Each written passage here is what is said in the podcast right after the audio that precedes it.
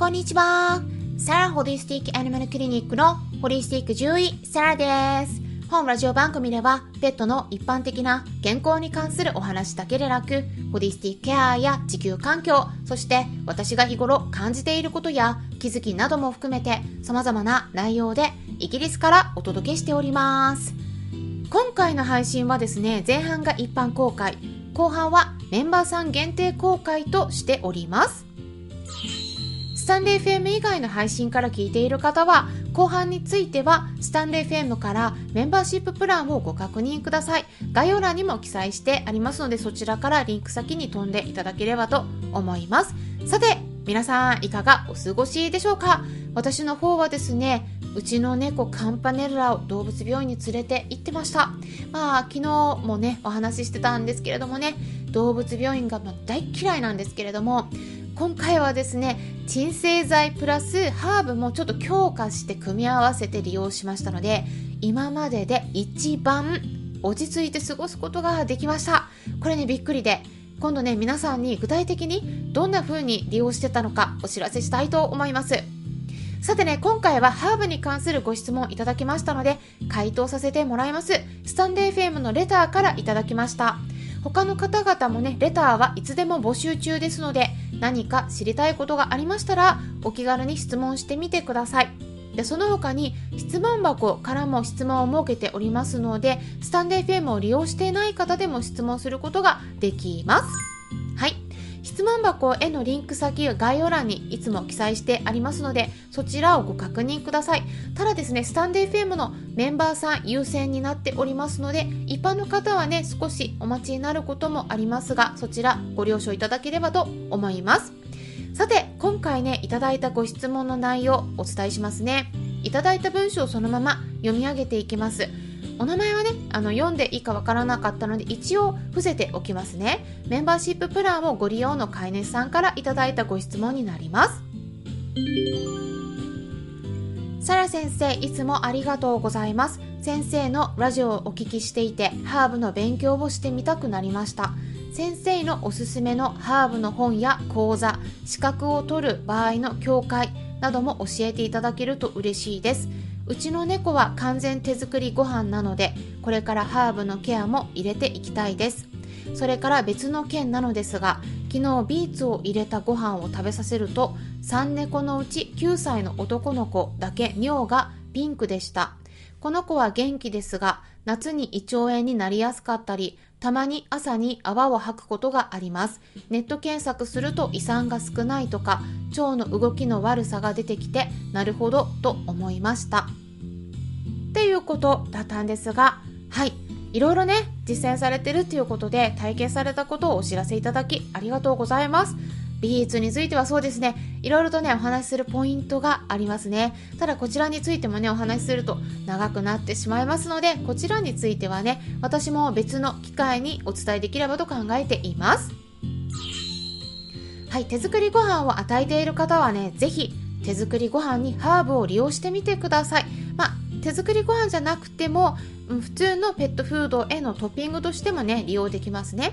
ハーブっていうとねちょっとね特別なもののように感じられることが多いと思うんですね。例えばハーブ専門店に行かないとなかなか手に入らないとかオンラインショップでもチンキとかハーブのサプリを加えるとか。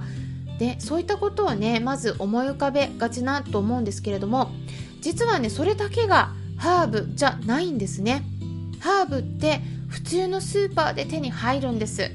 例えばバジルとかパセリとかガーリックあとジンジャー、まあ、これはあ生姜とかニンニクとか、まあ、ニンニクはねちょっとね、えー、上級者向けになるので、まあ、ちょっと一般の方はねあの使いにくいと思うんですけども。まあね生姜とかね本当にね簡単に手に入るものなんですね実は。例えばあとはね他にダンデライオンとかね、ま、そういう名前を出すとねなんかハーブっぽく聞こえるかもしれないんですけれどもダンジャライオンっていうと、まあ、これ英語であって日本語の名前にするとこれはタンポポなんですね。なので道端で生えているいわゆる雑草なんです。でもねその雑草こそねすごいパワーを持ってるんです。パワフルなんですね。何を言いたいか言いますと本当に大切なものっていうのは遠くに行かなければ手に入らないものではなくて本当は身近にあるものなんです。でもねその身近にあるものの価値に気づいていない人が多いんですね。身近にありすぎて見逃してることってねよくありませんか？本当に大切なものって結構近くにありすぎると。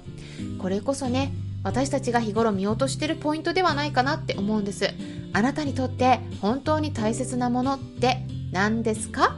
って聞かれたら皆さんは何て答えるでしょうか？私はね日頃の日常であったり今日一日が平和で何事もなく暮らせることじゃないかなって思うんですね。そしてね一番大切なものって何かっていうと私はね命ではないかなって思うんですよ。よくね、お金とか財産とかが大事とか愛が大事とかね、もちろん人によって価値観って違うと思うんだけれども、お金もね、愛もね、失ったとしても、またね、手に入れることはできるんですよね。でも、命は失ったら何も手に入れることができません。まあ、それにもかかわらずですね私たちって結構ね自分の命大切にしてるかって聞かれたら結構自分のことはねないがしろにしがちではないでしょうか。他の遠くの人のために何かをして助けようとしたりもするんだけれどもそれよりも一番大切なのは身近にいる自分とか家族の方がもっともっと大切なはずでその家族の中にワンちゃん猫ちゃんなどの動物さんも含まれているんですよね。っていうことでハーブもいろいろ勉強しだすと新しくてねこうマニアックなハーブとかレアなものとか手を出したがる人も多いんだけれども実はねそうではなくて本当にね効果を発揮しやす発揮しやすいものとか論文でね効果が証明されているものとかっていうのは意外と身近にあったりするものなんだよということをねまずお伝えしたいと思います。さて本題に入ってね回答していきたいしていきたいと思うんですがねその前にお知らせです。明日もねクラブハウスでイベントがあります。11月26日金曜日の夜10時10分からですね動物愛護え動物福祉保護犬座談会ということで犬猫動物たちのを守るために私たちにできることというテーマでお話をしていきます。はい。タンデー FM でも配信をしていらっしゃるドッグライフカウンセラーの深夜さんとあと今度ね動物福祉に関する映画を制作される中村仁さんにもお話をお伺いしていきます。貴重な機会になりますのでぜひお気軽にいらしていただければ嬉しいです。クラブハウスの招待制はなくなりましたので誰でも携帯電話で検索してダウンロードしていただければ参加することができますよ。概要欄のところからもリンク先ありますのでチェックしてみてください。さてここから後半に入っていきます。具体的におすすめのハーブに関する本や資格を得るための教会について、え、私の方から名前を挙げて回答していきます。それでは後半に入っていきましょう。